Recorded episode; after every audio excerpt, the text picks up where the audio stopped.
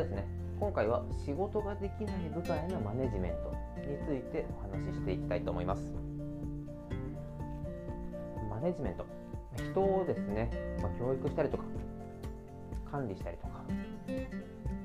会社の業績目指す方向に向けてどういうふうに進んでもらうか。自分と同じように走って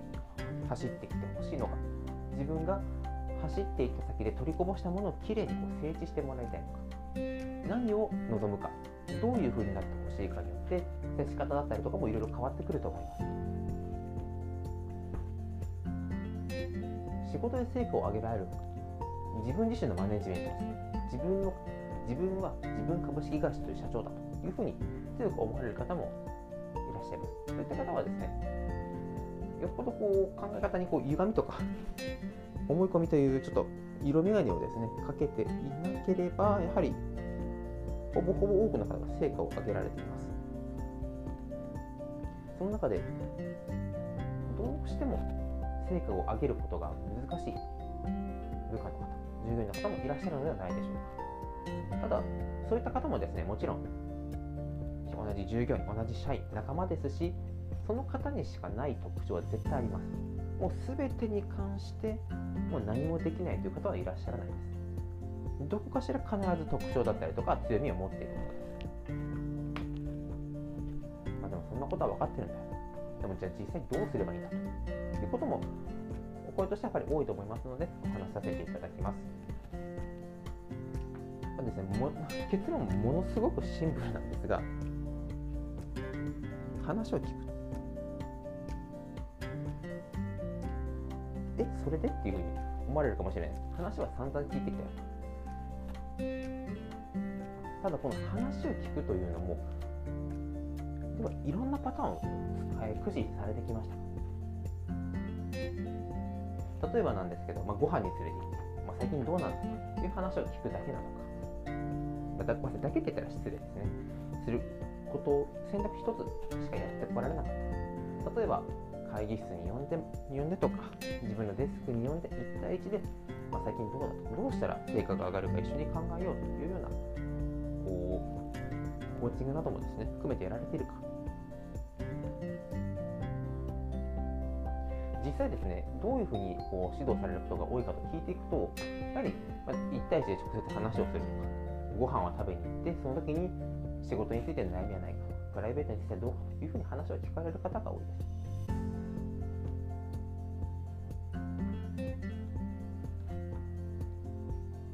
この前あすごいなと思った方その部下の方に対しても実際何が好きだと。仕事ではなくてプライベートの話を聞き出された方もいらっしゃいました。その方はですね仕事に意識だったりとか熱意全くない方なんですが趣味に関してはめちゃくちゃ熱意のある方でした。ちょっとそれもですねちょっとマニアックではある。あ、ま、ごめんなさいマニアックなのかな。あのラジコンですラジコンを作ることがめちゃくちゃ趣味な方あの部下だったそうですでその方がどうにかやっぱりこう自分のこう部下でもあるしチームの一員でもあるので成果を上げてほしいなと思って話を聞きに行った時ですね。この時にやっぱり何をしたいどうしたいんだって話をししたしていたんですが何にも答え出てこなかったんですね、まあ、いやーとか。うん。でも考えてみたらそうですよ。その方本当に仕事に興味がなかったそうです。そこで僕にですね相談してくださった方はじゃあその趣味で日曜日普段何してる？これはですね本当に営業の時に皆さんよく使われると。思います営業でしたり対取引先の方と話し合いをするときに仕事の話だけをすると、まあ、ビジネスライフになってしまいますので一歩踏み込んでより深い関係になろうとしたときには休日何されてるんですか？趣味って何？何をされてるんですかというように相手の趣味とか週末普段見せないところでやっている行動から相手は何に関心があったりとか何を重,、え、重要視しているのかどんな性格かとかというのもある程度見えてきます。その方はもちろんすごい営業マンとしてはもうトップセールスマンでしたので、まあ、そういった成果を上げながら聞いていったところその部下の方はラジコンでしたなのでその部下の方にラジコンをどこが魅力なのかって聞くと本当に多分これ皆さんあの 経験もあるかもしれないですが1時間ぐらい喋ったそうです何か誰かお客様もそうですしご家族でしたり何か趣味というか涙腺にポンと触れた瞬間にものすごい饒舌にその方普段本当に喋らないとかだったみたいでこいつコミュニケーションとか大丈夫かというふうに心配だったそうです。でもものすごい上手に喋ってこのプラモデルはこの部品があるとこういうぐらい加速が変わるんですよ。コーナリングが良くなってハンドルの回し方がすっごい変わるんですものすごい熱弁されるんですねやっぱそういうラジコンの中でも日本の大会もあれば世界の大会もあってそういった世界の大会に見に行きたい。いつか自分もそうやって海外の人たちとラジコンの話で盛り上がりたいなっていうことを言ってたそうです。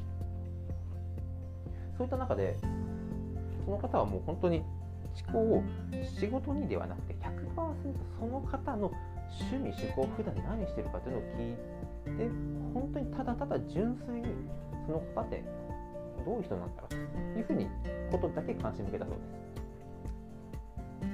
よく相手のことを考えろとか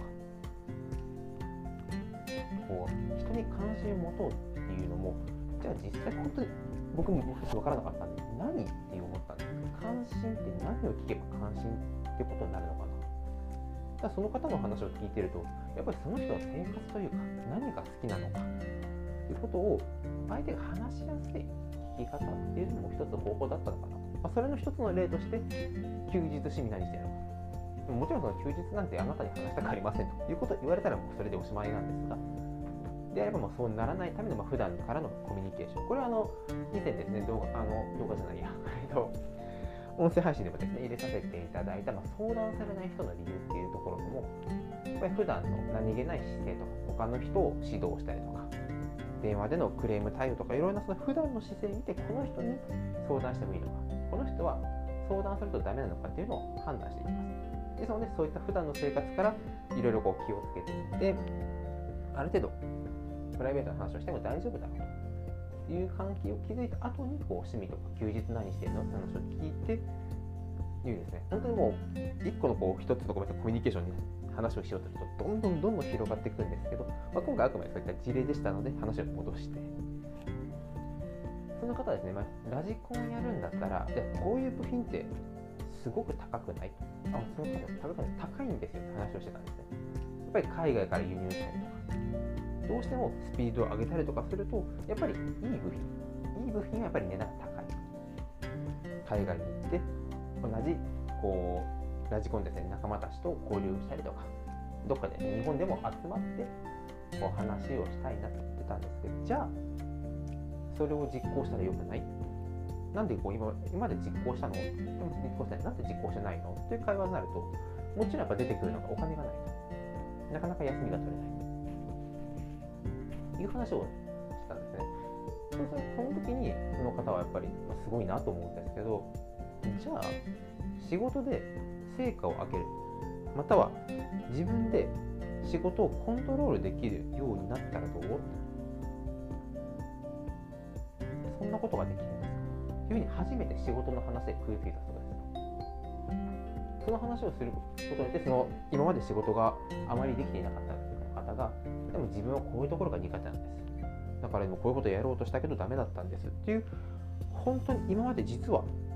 誰にも話してなかったんですけどいろいろ本を読んだりとかセミナーにも出て勉強してたそうです。でも結果が出せなくて結果が出せないとやってたことがあいつは仕事ができないと思い思われると怖かったので今までやってきた努力とか進めてるこう継続してることというのは話せなかったそうです。そこで初めてその方についての課題というのを知ることができてじゃあ一緒にこういうことをしていく。でこうこのビジこの話をしていくと例えば残業をカットできるよと仕事の作業時間を減らせるよということは早く帰れるよ早く帰ってラジコンの時間確保できるよ早く帰れれば疲れもそんなにたまらないですし趣味の時間もしっかり当てながら翌朝仕事に対してもある程度こう睡眠不足じゃなかったりとか取り組めるよね。あなるほどそうですねなってからもうその方が合言葉はもうラジコンのためラジコンのためにこの仕事をどうやって早く終わらすことができるか。どうやって自分の時間を確保しながら成果を上げて給料やボーナス年収を上げてラジコンのための費用を捻出したりとかコミュニティに参加する費用海外に行く費用を捻出しようということで目標が仕事の成果ではなくてラジコン自分の趣味となった時に初めてその方とですね前向きにどうすればいいかという話ができるようになったそうです。ただこの話をですねしてじゃあ翌日からすぐその人が変わったかっていうと実はそうではないです。もちろん変わってきてはいるもののゆっくりゆっくりです。なのでこう本当に上司になられる方誰かをこう指導者がリーダーとか社長業の方々っていうのは本当に気の長くなるようなこう種まきから始めて水をやって雑草を抜いてという労力は必ず出てくるんだなということを改めて思いました。ただですねその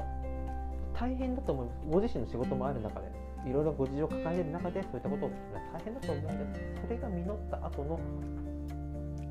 仕事の進み具合とか達成感というのはやっぱり多分自分仕事だけじゃ達成的に味わえないことなのかなっていうふうに思ったので今回ですね仕事ができない部下のマネージメントという話で参考になればなと思ってお話しさせていただきました。このチャンネルはですね今後 AI がどんどん進化していく中で機械化が進む。今の時代でどんどんどんどんスマホ一つあればできることが増えてきています。その中でスマホ一つでできることが増えるということは人間がまでやってきた仕事がどんどん減ってきています。その中で自分の時間を確保してお金を確保して人間関係も確保。どうすれば？そういった方法を営業でしたりビジネス、え人間関係コミュニケーション交渉または、えマーケティングですね。こういった情報をいろいろ発信していきながら皆さんにお伝えできればなというふうに思っておりますので今後ともよろしくお願いいたします。それでは今回も長くなってしまいましたがご清聴いただきありがとうございました。